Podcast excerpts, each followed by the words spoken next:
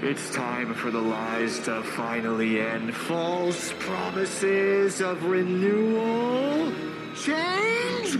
We'll give them a real change now. Hi, this is Michael Uslan. You're listening to Batman on Film.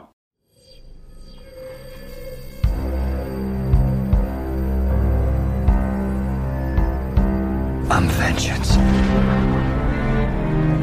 I have given a name to my pain.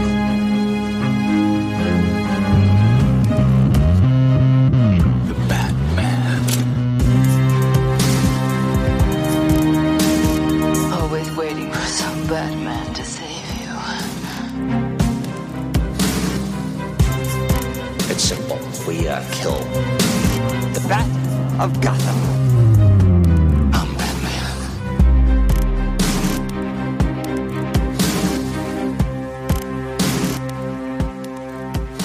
Welcome to episode number 90 of the Batman on Film Social Hour podcast. I am the founder of Batman on Film, Bill Ramey. This is my little podcast, my little show here on Batman on Film. The Batman on Film, what do we call this here? The Batman on Film channel, the BOF channel. There are several shows. What do you think, Ryan Lauer? There's a whole nice little network here, and not just the Bat Pod network, like the Batman on Film network of shows that are cycling around. Yeah, I think the BOF channel. Sure. Sounds good. Rolls right off the tongue. Well, this is the social hour, as I said. This is my little show here. And we have been, we've had a show within a show. That would be the Batman chapter by chapter. And we are in the final stage. We're in the final run. We're at the home stretch here, right? Yeah. Oh, yeah. Except for the fact we are doing the credits and the two deleted scenes. So, but regardless of that, we are getting to the end because we're at chapter 15 of the Batman. A real change. This one was all you. Real change. Right? Paul Dano? Is that you? Oh, no, it's still not. Okay, can I have just a little witty banter? But it's going to be related to the Batman. Show. It's related to the Batman completely. Banter. Speaking of Paul Dano, this week, a couple days ago, Barry Keoghan has a big feature article, and it's UK GQ. Was it GQ UK or something? Yeah. Yeah, the UK version of Gentleman's Quarterly, GQ. And in that article, he talked about how he got the role of the Joker. And he actually had heard about the movie happening, and he sent in an unsolicited audition tape to Dylan Clark, the producer, and Matt Reeves, the director and writer-producer. Mm-hmm. With him in a top hat and a cane. And it was just like demonstrating his physical acting skills, right? So it wasn't nothing. It wasn't anything that was Riddler-ish, except maybe if you want to say the bowler hat he wore, you know, it was whatever. Mm-hmm. It had really nothing to do with Batman. And ended up, according to the article, that the role had been cast and it was going to be Jonah Hill, which we'd heard about Jonah Hill before. Yeah. And I'm thinking back covering it. I think the word at the time was for the Penguin. I don't recall, and maybe I'm wrong, that they ever said it was for Riddler. But anyway, he bailed out of it, and the role went to Paul Dano, and I say, yes, thank goodness. I think Jonah Hill would have been fine. Jonah Hill's a pretty fine actor, but I like Jonah Hill. I think he's a good actor. Yeah. But yeah, as we always see with stuff like this, in the performance that we do get, it's like, no, Dano's pretty damn good. Yeah, I was like, now after seeing it in film, I'm like, I can't really imagine anybody else playing this, you know? Mm-hmm. I think Keegan could have been great. He's a good actor, but he ended up being offered the part of the Joker based on the that little unsolicited film test screening, whatever you want to call it. Not test screening. His audition. Yeah. Unsolicited video audition. So anyway, I thought it was interesting little tidbit we got from the Batman after the fact here. So any thoughts on that? I mean, not many. I thought it was interesting. I mean, I thought it was kind of cool that he did it himself. It was it was 2 minutes, and it was just him walking down a hallway. You don't see him for a couple seconds, and he comes back, and he's got some blood. So it's open. Mm-hmm. I know, kind of messed up, open for interpretation, whatever. But I mean, I thought all that was cool. I'm glad. I was expecting, as soon as I read that, and I was like, oh, I wonder if that's been made public, and which immediately it kind of was. And I'm glad that there wasn't this, like usual suspects with a megaphone about like, well, this looks better than what we got, or something like that, because some people have a problem with Riddler's look in this movie. You know what, that's their problem if they have a problem. It is. We've said since the beginning of I don't know. Green question mark asks riddles. It's Riddler to me. But I don't know, I just think it's pretty cool in the end. The article itself, I think, was just a little bit more fascinating on him. It does blow my mind sometimes of when there are actors and he seems like he lives so far off the grid. Because I almost feel like actors, it wouldn't surprise me if they were obsessed with media, and they've got massive movie collections and always watching films and all that. And then you get across somebody like this where it's like, no, he lives way off the grid. It just seems, it's like, oh, okay. But I guess, when you think of anything, a lot of people, their work is like, hey, as soon as they clock out, do they continue to do the stuff that they've been doing all day? It's like, no, they usually get away from it. So now I'm ranting. I thought it was kind of cool. Glad he's the Joker. We'll see him again. Yes, it says in there that he isn't, quote unquote, officially invited back. But that, of course, we got Matt Reeves and Mattson Tomlin writing the script right now, so we don't know who or what's going to be in it. But I'm pretty sure we'll see Barry Keoghan as the Joker at some point. Yeah, and in the Batman universe films, and. He said, hey, when I get the call, I'm there, man. I'm there. Yeah. So he's really, I'm sure, excited for more. Yeah. For more Joker. Do you think if and when he comes back that his look will change of the Joker? I'm not saying drastically. I could see him. I could see the hair. I don't think anything the facially will change. Maybe some of the sores will heal up. Mm. You know what I'm saying? Yeah. Seems like he's got some kind of skin affliction or whatever. Maybe he picks at it. Maybe the hair grows back in. I mean, he's at Arkham. What else has he got to do but scratch his head and have hair pop out? I just kind of felt like he was shot so skewed and covered that it does leave them open for, hey, thinking about improving or changing or whatever, making him more messed up. They have that option. It's not. I don't think he will be like completely different. The Wizard 547, with the Wizard 547 on Twitter has been, tweeting, doing these, I'm tweeting every day until Matt Reeves changes the look of the Joker in the Batman. You know what? We better listen to the Wizard.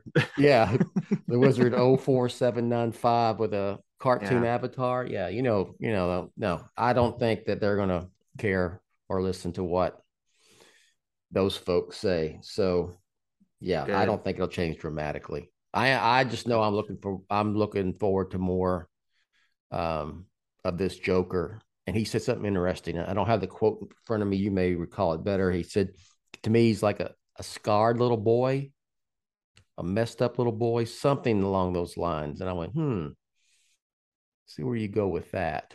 Yeah, that could be, that could be scary. They leave it to where, no, not being like hyperbolic, but it's like these, and I'm thinking of movie Jokers, and I throw Cesar Romero in there because he was in a live action movie. Yes. Yeah. Each one has been different, but been had characteristics of just like what we know with Joker. Leto's was there, just not as obvious, I don't think. But I think that like this, just a little bit we had with the looks of him, of course, looks very, this is different than what we've seen before. And I think this universe even gives the opportunity of like, this could actually be like a terrifying Joker. I don't think Ledger was terrifying. And this isn't like a knock. I didn't think he was like scary, terrifying. I just thought like he was intense, but also like darkly comic or comical. Do you know what I mean? Of like this Joker could just be flat out like, holy shit. I think if you like showed someone a colored still of Keegan in costume, and he said, who is this? 8 out of 9 people would say, oh, that's the Joker. Green hair, pale skin, And this is a very neutral question. Not dumping on anyone, but it does seem like there is... can't think of like a lighter word, like a fascination or obsession of people just like, I just want classic Joker in live action. Mm-hmm. To me, I think Brian Bolland's Joker almost fits, I guess, the classic Joker look. What do you think of that for like live action? Didn't you get that with Batman 89? It's kind of how I feel. I mean, you had the fall in a vat of acid, the whole 9 yards, right? I thought that, yeah.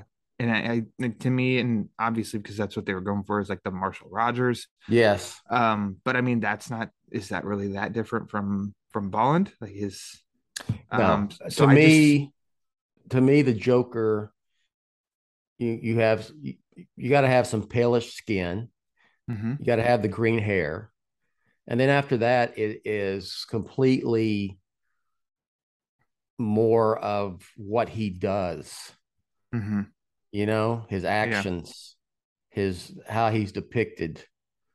Because I think that, and I always say, people will say, how do you do Mr. Freeze without him being literally frozen and looking for diamonds, It's always that he has to be literally frozen and looking for diamonds. But I'll say, I don't think that was spot on. By the way, that was spot on. I don't think been practicing. I've been walking around the house going, "Where's my diamonds?" Now it's Rachel's had it. Yeah. So between me doing Elvis voice, hey, doing mighty fine, sir. And then I go right under Mr. Freeze. I'm going to watch Elvis.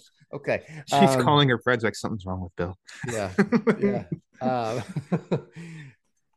They always, they'll say, well, Mr. Freeze has to be frozen. And Bob, I say, how do you do him? Because I've said, Mr. Freeze, you could do Mr. Freeze in Matt Reeves' Batman universe, the Batman universe. But I just don't see him being a literal block of ice frozen in person. Yeah. Why do you do that? I went, and I'll say, well, until Batman the Animated Series, Mr. Freeze was he was no different than, Captain Cold or any of these other freaking ice gimmickly ice villains in DC lore. And then, of course, the Paul Dini and the rest of the team gave him a very tragic backstory and motivation. That was more, you know, defined Mr. Freeze to me than I'm frozen and looking for diamonds, you know. And I say the same thing about, you know, with the Joker. And we learned that, didn't we learn that from The Dark Knight, that being perma-white does not a Joker make. Mm-hmm. So there you go. That's my take on the interpretation of these villains, from animation, comic books to quote unquote serious live action film. And I mean, I don't know. I do get it.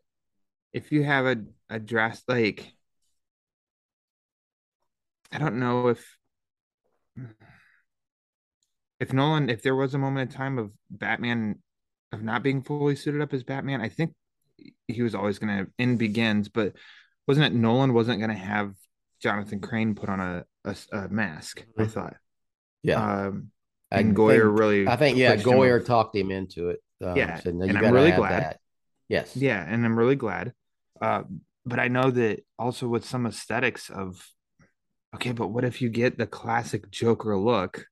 To you, your classic Joker look, but then the character is so different. It's like, well, then I don't know. We always just kind of say we put too much in aesthetics when it's about the character itself, but yet you can't totally dismiss the look either. But I don't know. That's just something I know that there's a lot of people there. I don't know. Just this Joker who we actually literally haven't seen completely full on reveal. Mm-hmm. Got a lot of people worried of the Joker's look, which is just kind of interesting to me. And I have seen a lot of what's wrong with just a classic Joker look. And I'm like, I'm not disagreeing with you, but I will say you got the first dark and serious live action big screen Batman blockbuster film was classic Joker to a T. Mm-hmm. Now you can argue that, well, that was Jack being Jack, but you look at him, looks like jumped out of The Laughing Fish, drawn by Marshall Rogers, what they were going for. He fell into a lot of acid. Fish and Sign of the Joker, and those two, you'll see that in Strange Apparitions, one of the most highly regarded little runs in Batman history. Mm-hmm. I don't know. You, of course, you would get this if they went with quote unquote classic Joker, then you'd have people go, "Well, you're just copying Jack Nicholson and what Tim Burton did in Batman '89." So it's like, people. Hey, people are going to bitch no matter what. No matter what, And I mean, you think of that, especially like these days. I think these are artists making these movies. Mm-hmm. Reeves does not want to just copy anybody. No. Don't know Mattson Tomlin, but I, starting to know more and more of his work, it seems like he likes original, not trying to copy any of these actors. Do you think Barry Keoghan wants to copy a performance? Absolutely not. Maybe be influenced by, but that's completely different than... You look at that deleted scene, which we're going to talk about in depth during this Batman chapter by chapter series, so I don't want to go off too much of a tangent here, and we'll get back to the topic at hand in a second. But tell me that that's not the freaking Joker getting inside Batman's head. It was just it. Well, like I said, we'll talk about it in detail, but that's that scene. Mm-hmm. Aesthetics aside, whether you like it or not, I was perfectly fine with it. I thought it was, scary and grotesque and cool at the same time, but his whole freaking demeanor and the way that Reeves wrote that's the Joker. Mm-hmm. It's like people just don't like because he looks gross. It's like, well, do you want the Joker to look cute? Like, well, that's some not a character that you want to look cute, like it's his actions that are supposed to be gross. He's supposed to look good. Well, that's on you. That's your interpretation Okay. There's another joke that I guess it's on you. There's another joke that looked less gross and was talking about giving Batman reach arounds. Yeah. Yeah, that's nah. Yeah. Like, no thanks. Yeah. Anyways. Okay. Coming soon. Yes. There's your tease for us talking about the Joker in the chapter by chapter. Let's talk about a real change. real change now. Chapter 15 of The Batman. If you didn't know by now, we are titling A Real Change. Yeah. And it means two things, right? It's a riff off of a real change or a real change, which was Bella Real's campaign slogan. And now the Riddler wanting to just completely destroy Gotham City and give them a real change. So, Batman, my man's back right from the get go. Well, Bill, the same grappling gun sound effect when that would come out, and I, told you in the theater there, hit Haas and was like, "I just loved that. Oh my God, it's awesome." Yeah. When he walks towards the camera and he puts that knife back in his chest plate, I about overheated. Like I freaking love that. I love it. I wrote it down. I love it. I don't know if was that ever mentioned in the lead up to the movie. No, about not pulling that out for anything. I don't think so, because we had the whole thing that he made that out of his parents' gun. The parents' gun. Not the parents' gun, the murder weapon. The murder weapon, yeah. Yes, okay. So, quote unquote, Joe Chill's gun that shot the Wayans, he made that out of their gun, which I know Kevin Smith, what was it, Detective 1027 or Detective 1000? Kevin Smith did a story that was like that. But that was in like 2019. And I know I distinctly remember us talking about it. And I said, I'm sorry, but I just don't think Matt Reeves, so close to production, changed and said, "Hey, this Kevin Smith story." And then was really hoping that I wasn't going to be wrong. But here, I just, oh my God. It's I just love it. Smallest thing, but it's another example of, and this was in The Art of the Batman, which I highly recommend that if you don't have it, you add it to your collection. It's mentioned in there that they wanted everything in the bat suit to have a purpose, And so the chest emblem, the bat logo, is a freaking knife of some sort. I mean, what's another? It's like a box cutter type of thing. I mean, I don't know. So it doesn't. But that's awesome. What he used to. He cut through the police tape with it, and he put it back. It was awesome. And he didn't use any batarangs in this movie. Did he? No batarangs. Okay. So that's cool, because that's what we have to look forward to. He's gonna at some point, right? Sure. Like definitely got to come up with something along those lines. Hopefully they're not all that side, because that'll kill people. But so I mean, small thing, but I just love that. Yeah. I guess he could throw it like a batarang. It probably decapitates somebody. It'd get the job done.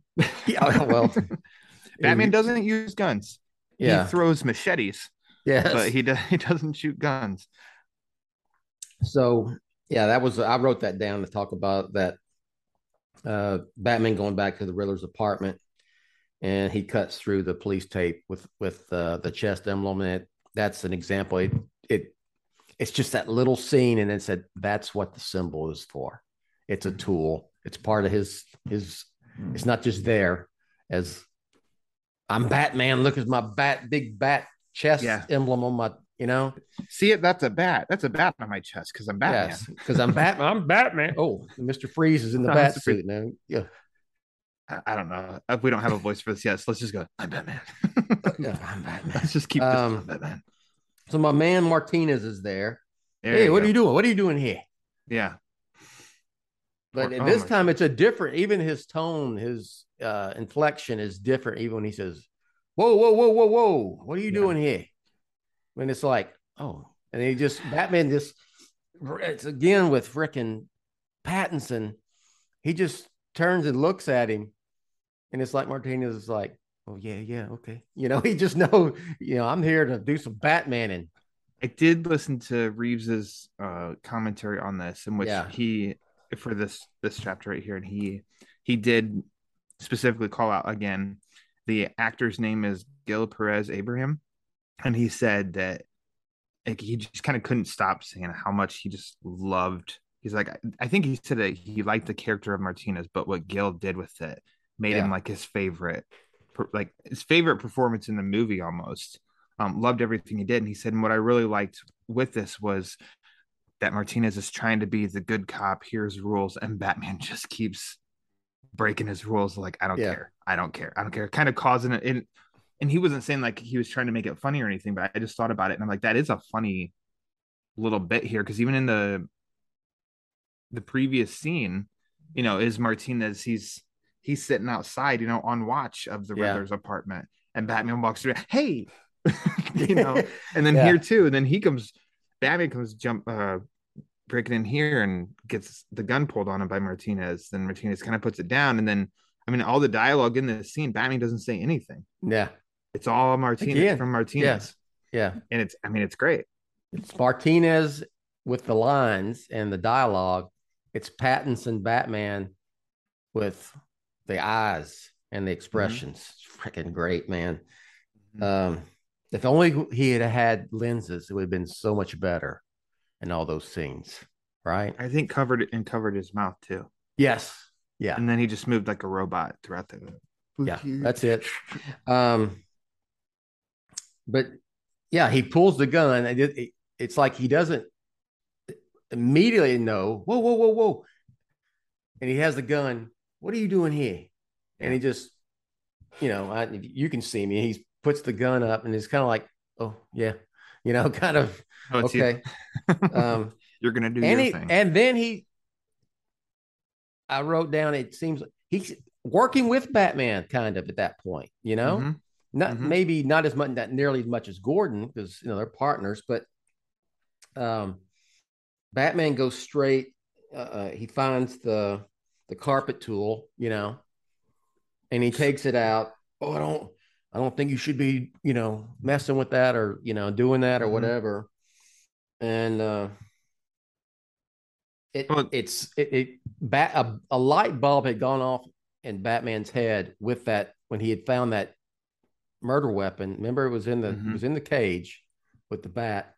Now it's evidence, but a light bulb had gone off, I guess, after talking to the Riddler. Oh, when he says, "You mean you didn't figure it all out?"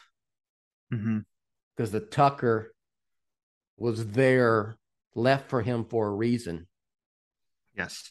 In which also Reeves had mentioned, right when Batman walks into the apartment, and there's a picture on the cupboard of Edward Nashton.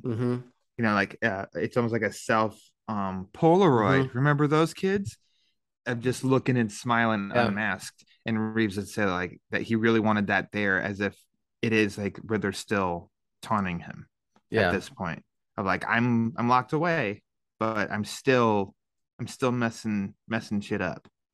And then, as you just said, with the weapon, remember 14 chapters ago, and we even mentioned about how, and that's why I thought the movie, it was great watching it the second time with all the information now, and now apply it to the whole movie and rewatching it, and the weapon is in focus after Riddler attacks the mayor. Yes, and that's like the focus, and it's almost like you don't know that that's why. It's just an artistic touch. You think, you think it's that, and oh, here's the murder weapon, has a little blood on it. It's just that's all there is to it, but there's more to it. Batman at some point figures out, I got to go back. That murder weapon was left for me for a reason. And it's my man Martinez.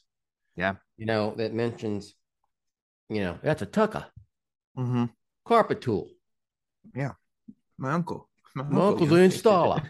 You know? And then I love that Pattinson's like the eyes, but it's like the slow look, as you don't need to hear Batman say, oh, I got it now. it's all clicking together sort of deal at all or anything. It's like a slow look up, and you know he's like realizing a little bit of shit. Okay, like, he left a carpet tool thanks to Martinez because his uncle was an installer. Mm-hmm. You know, it's a tucker. Mm-hmm. And like you just go back to what you said, he's thinking, piecing it together. He realizes the carpet is on the floor, as it usually should be. Yeah, and he goes, "I'm digging this shit up. So you know, we're gonna pull it up." And what's your boy's reaction? Whoa, whoa, whoa, whoa! What are you doing? What are you doing? That's good too. Yeah. What are you doing? What? It's almost like he's, "What are you doing? What are you doing?" And it's like, it's almost like saying, "No, seriously, what are you doing?" Yeah. Like, there's a bunch of different last one. What are you doing? and then Martinez has the oh shit, like I wrote down and I underlined it. They both see it. They both see what was underneath the carpet.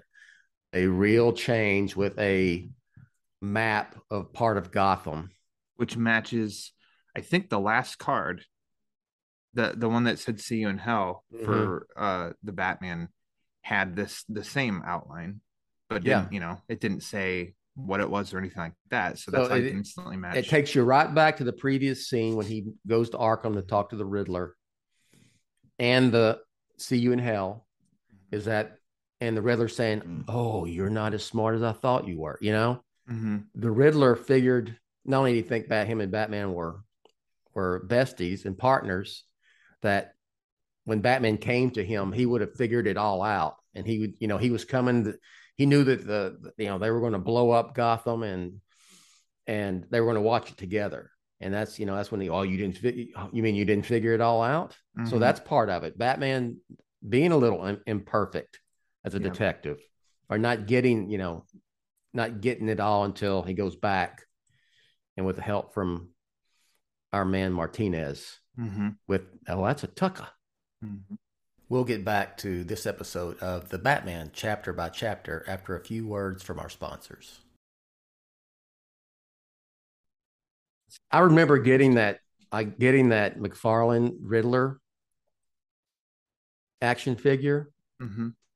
And it comes with a tucker. Mm-hmm. And I'm like, I don't know what the hell that is. You know, I didn't know it was a tucker until I saw the movie, you know? That's what I remember Pete talked to me after he talked to you, after you saw the movie. And he was like, Bill said, we will know why that weapon's included with the action figure. Yeah. I was like, all right. Yeah. Okay.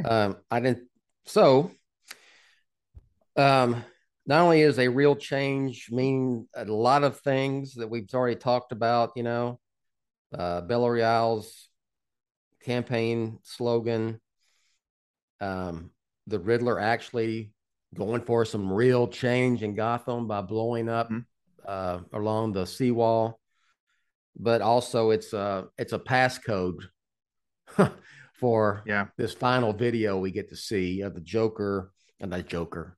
That's what I get for talking about the Joker earlier. The Riddler addressing his minions online again.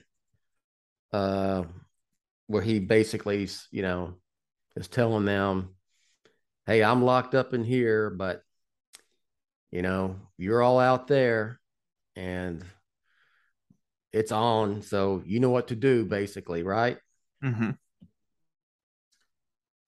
Reeves, what did he say in the commentary? He said of these, I feel like it was something along these lines, not directly quoted, but it was, he said terrifying a couple different times. And one here was in Dano's tone. Mm-hmm. Wasn't speaking with the, you know, like the modulator thing. He wasn't speaking even like he wasn't Arkham. He just seemed very much. And especially, and I think it's very effective, very creepy as the video starts. It's like, hey guys, as he's dressed in the full Riddler gear, that there is something really creepy of like, look at visually how messed up. And then him talking, it sounds, he, you know, it's like every day, nothing's wrong. This is not out of the ordinary. It's just, you know, hey guys, Yeah. It's me here. I'm going to talk about where you need to be so we can all, you know, kill some people. Yeah. Like, yeah. No big deal. Like that had to be some, which we know that Reeves did, did his research on, like, you know, serial killers and stuff. And it does remind me of, there was last year, or was it earlier this year, on Netflix, they did like a short mini series on like the John Wayne Gacy tapes. Yeah. And those were really disturbing, I said, because some of the audio that with him is how disassociated he was with his actions and seeming as if like talking normal, like, oh, I didn't do anything wrong, you know. So I'm like, that's pretty freaking messed up. Yeah. And that's really that, how, what like, you're talking about. Yeah. Yeah. And that's like, oh man. And that, you think about that with the Riddler of it, it's darkly kind of funny because it's a movie of how he looks, and then he's like, hey guys, but then it is like, the more you think about it, it's like that's pretty messed up. And Reeves said that, like, and then that guy's in charge of helping these people like misuse their rage they have, and targeting and getting rid of it in the absolute wrong way of doing it. And yeah, like you said, assembling the minions. And then as he does build, as the music builds too, and he does a real change, and does the suffering and all that. And it's like, you thought we were done with Dano's performance. We were not. It was, I like the fact that they're, you know, I say minions, but they are, it wasn't typical, you know, your comic book henchman minions, you know what I mean? Yeah. You're right. You bring that up, that they're focusing, they're angry in Gotham, and that's understandable. Yeah. With all the corruption. And so the Riddler is using them and trying, you know, wanting to use their anger for his purpose in a wrong way, because he thinks he's right, the Riddler. He thinks he's doing the right thing. And they're just kind of easily corruptible. Yeah. They're like, here's someone who knows what we're feeling, and he's telling us to do this, and by golly, that's our which is funny because it's not like we've talked to any of these people, but it's like we get it. It's cultish. And we find out a few there's some detail in the chat that's going on, along with the video, that, you know, they're talking about where can you get the Riddler gear. Well, you go at the, you know, Gotham military supply, you know, surplus store. That's winter combat mask. And don't forget about the cellophane or whatever, you know. They mentioned that. And the Riddler, you know, he says flat out, I got vans, seven vans parked with bombs, going to flood, you know, it's Gotham's day of retribution. And then they start exploding, and you have Riddler making those, you know, that weird mouth going boom. But, you know, which is, I think, great. Yeah. This was, to me, the direct Earth One. I instantly thought of Batman Earth One Volume 2, because at the end of that, Riddler has vans with bombs. And I'd wondered, and I actually paused it here to double check and make sure. So Hot Wheels, I don't know if you noticed, if you saw that Hot Wheels did a Riddler vehicle. Have you seen those? I've seen it. I need to get one. I didn't know that. Yeah. Pete and I, I spotted it, and Pete, Pete has a great idea of what he wants to do with them. But I wonder, are those the vehicles that the bombs were in? Because otherwise, it's just a very random design for Hot Wheels to just make of a military vehicle and throw the Riddler sign on it and call it the Batman, you know, the Riddler vehicle. But I paused it here, and here it does look, it right before the first one explodes for like a couple frames, you can see it's just a white van. But it was just interesting to me if there was a deleted scene or something, and it was a military vehicle. But that had been more stretching it a little bit, because it would have been like, how the hell could this guy get, you know, military vehicles and stuff? But anyways, van's blown up. Yeah, he could rent the vans. You know, he doesn't have to go out and buy seven vans off a lot somewhere. Of course, they're exploding, as I said, and you got Riddler enjoying it with boom. laughing, having a good time. Yeah. The only thing that sucks is his bestie. Yeah. Wasn't there with him. Yeah. He's got a pretty decent view though in his cell. Yeah. Yes. You can see the whole city. Like, yeah. Yeah. Room with a view. I think Batman in this, I think this is his only line. He turns to Martinez. Call Gordon. Call Gordon. Yeah. And Batman takes off. Now he does his disappearing act. Yes, he does.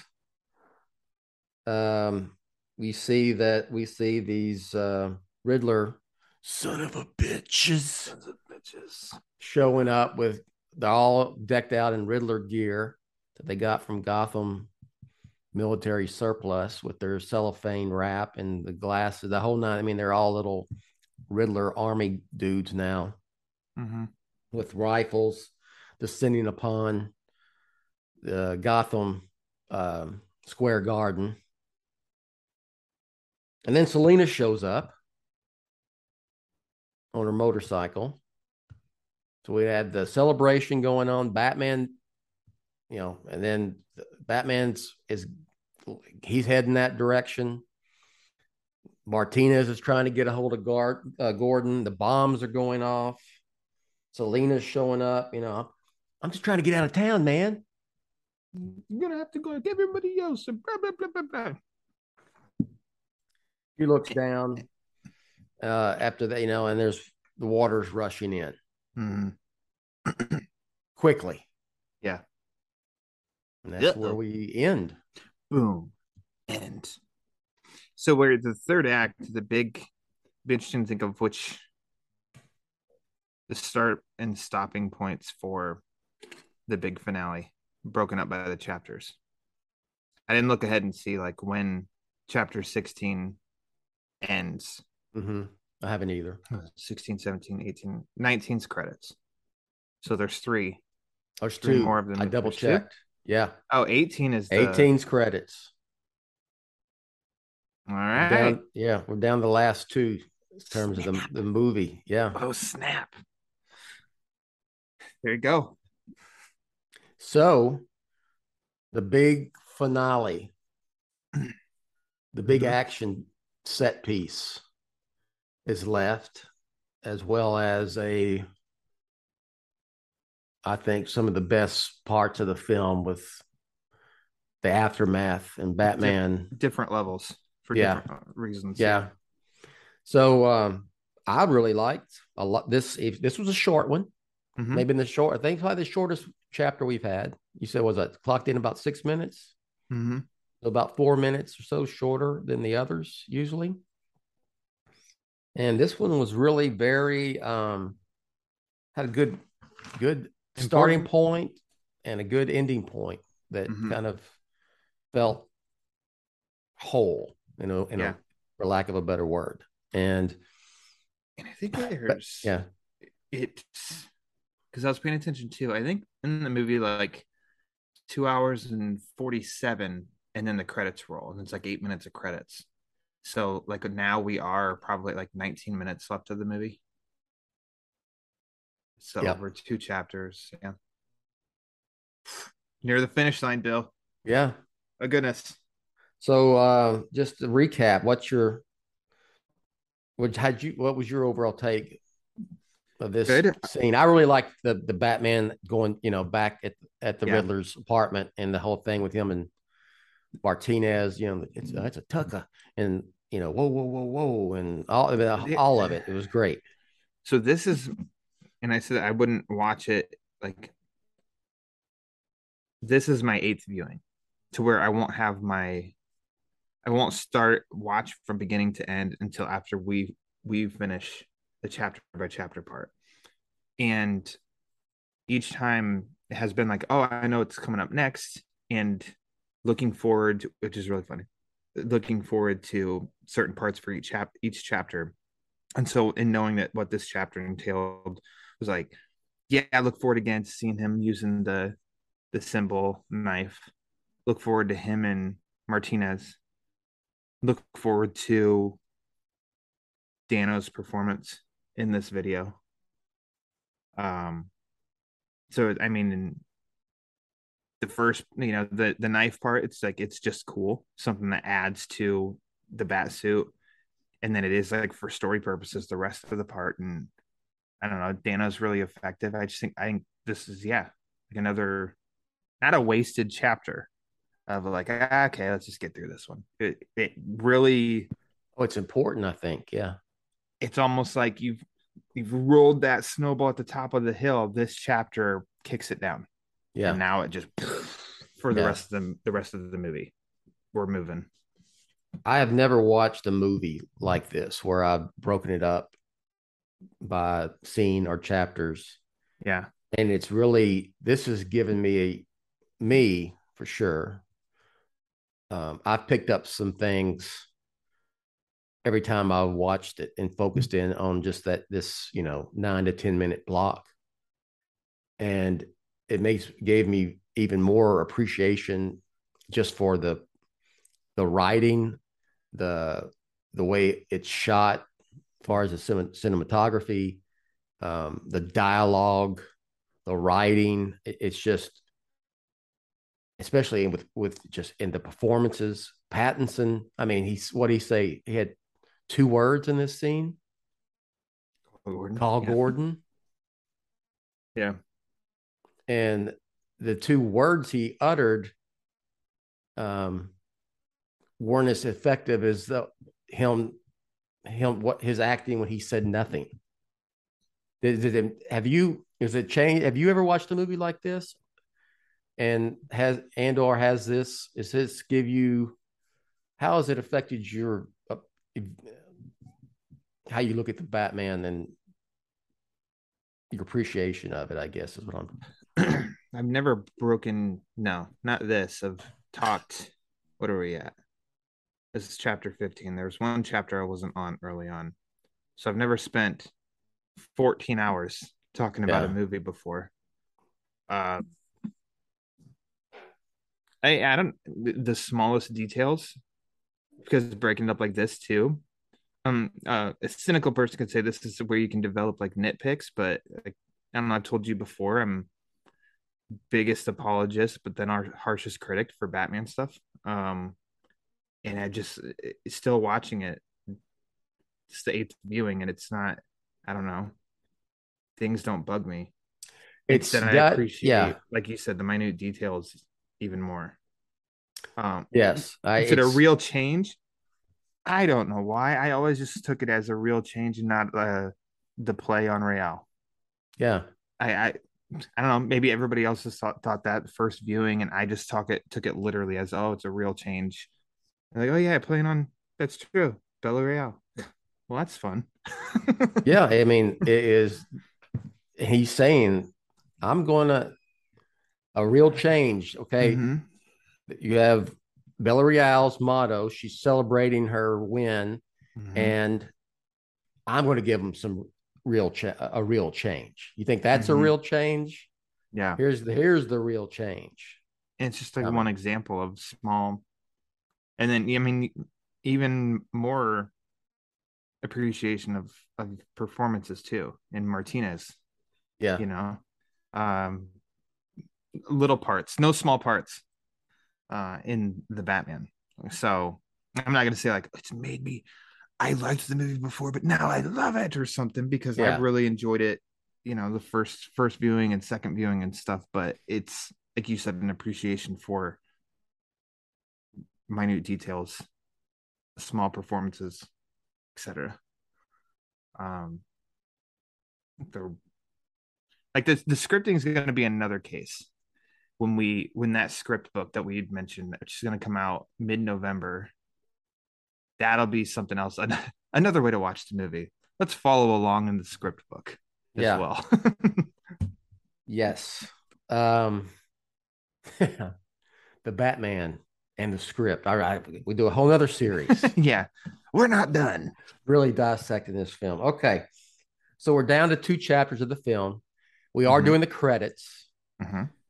And people go, what do you mean you're going to do the credits? You're just going to go through the credits and just talk about people who worked on the film? No, we're going to talk about the shout out that Matt Reeves and company gave to all the creatives from the world of Batman that were influences. And we'll talk about that. And we'll do the two bonus scenes that were included, but were not part of the actual theatrical release. Yeah. And then we'll be done, and we'll have to figure out something else to talk about when it comes to the Batman, but I'm sure we will. Oh, no, I think that's when you and Pete start launching Batman Returns chapter by chapter. I'm going to channel my inner Jerry Seinfeld and say, I tell you, I don't see that happening. But I am all for Batman on film doing chapter by chapter for all these live action Batman films, to be honest. Why not? So, yeah, why not? All right. Plug away, sir. Ooh, plug away. Oh, let's see. Latest review, Batmanonfilm.com. I mean, that's just like the quickest one, right? Where yeah. I just put up the latest review for the newest Batman issue that just dropped, Batman number 128. Check that out. Check out the Batman Beyond the White Knight from Sean Murphy. That review's up there. And I'll just continue to plug, look at the podcast feed. The last BLF podcast was chatting with Sean Murphy. Check out the Social Hour a few episodes ago where Bill and I got to speak to the great Lee Bermejo. Mm-hmm. And then check out my podcast, the Batman Book Club. New episode just dropped with Mr. Minnesota, Garrett Grev, where we're talking of a classic Batman story, perfect for the season, Moon of the Wolf. Which I'm sure if you're listening to this, you know what Moon of the Wolf is, whether in animated form or as the comic book story. So check that out. I haven't sent Bill that stuff, and he will put that on BOF. Unless he decides not to. And he may tell me, no. And okay, that's fine. No. It'll be there. Going off just real quick, you said wolf. Mm-hmm. I am intrigued to watch this Werewolf by Night. That's going to be a Marvel production on Disney Plus. And I'll tell you why, because I like that. I'm a fan of the old school Universal monster movies. You mean those? Yes. The classic monsters? Yes. Yeah. I am a fan of that. And while I was a Batman fan and then a DC fan growing up, I did partake in a few Marvel comics. I did read Spider-Man. Mm-hmm. And then in the around 77, later 70s, when the Incredible Hulk TV show was on with Lou Ferrigno and Bill Bixby, I got a bunch of Hulk comics. But I have several as even a younger kid, early 70s, early to mid 70s, during the 70s. I have several Werewolf by Night comics that I purchased because I like that. So you had Spider-Man, Hulk, and then someone said, "Did you ever read any Marvel?" Yes, I read Spider-Man, I read some Hulk, and I read some Werewolf by Night. That would be basically it. No X-Men, no Fantastic Four, no Iron Man, none of that. But that probably goes back because I did like the old classic Universal monster movies and. Michael G. I always like directing, and scoring it. Yeah, I've been so out of the loop pretty much with Marvel post Avengers Endgame. I haven't watched very much at all. Yeah, and I'm with you. This just really slipped by me. So I mean, this is a total me thing because Pete even showed me that Straight Outta Gotham posted about it, and yeah, I just didn't even Michael G. Keoghan. I was like, holy crap, really? And I thought that it looked great. And it's going to be I thought it's 40 something minutes. So it's not like it's a new series, 8 episodes or anything like that either. So it's fun to be genuinely excited about something. I mean, I'm genuinely excited about that. I think it looks, it's really cool and stands out as something different. I don't have Disney Plus because, and I know, people will say, well, you don't have Disney Plus. Well, I'm not a big Disney person. Mm-hmm. And I'm not a Star Wars guy, and I'm not a Marvel person, so I just really went, do I really need to spend any extra money on this? Because I don't. What the hell am I going to watch? So yeah, what's left for you to dig in there? So I'm thinking for this, get a free trial, watch it, and cancel if they do free trials. I don't know if they do free trials for Disney Plus, but if they do, I'm gonna do that just so I can check that Werewolf by Night out. I'm with you. Anyway, I'm genuinely excited for this, and I know nothing about Werewolf by Night. I had no idea. I mean, like, my knowledge on Marvel comics is very, very minimal outside of Spider-Man. I always like a good werewolf movie, like The Wolfman, old Universal film, American Werewolf in London, The Howling. Treating werewolves like horror, not funny horror. And it looks like this is definitely going for. I didn't really, I know it got shit on kind of, but you remember when Universal were trying to redo and create a monster universe here multiple times. Yeah. And they did the Wolfman. Yes. With who was it? Benicio del Toro. And I didn't think that movie was all that bad.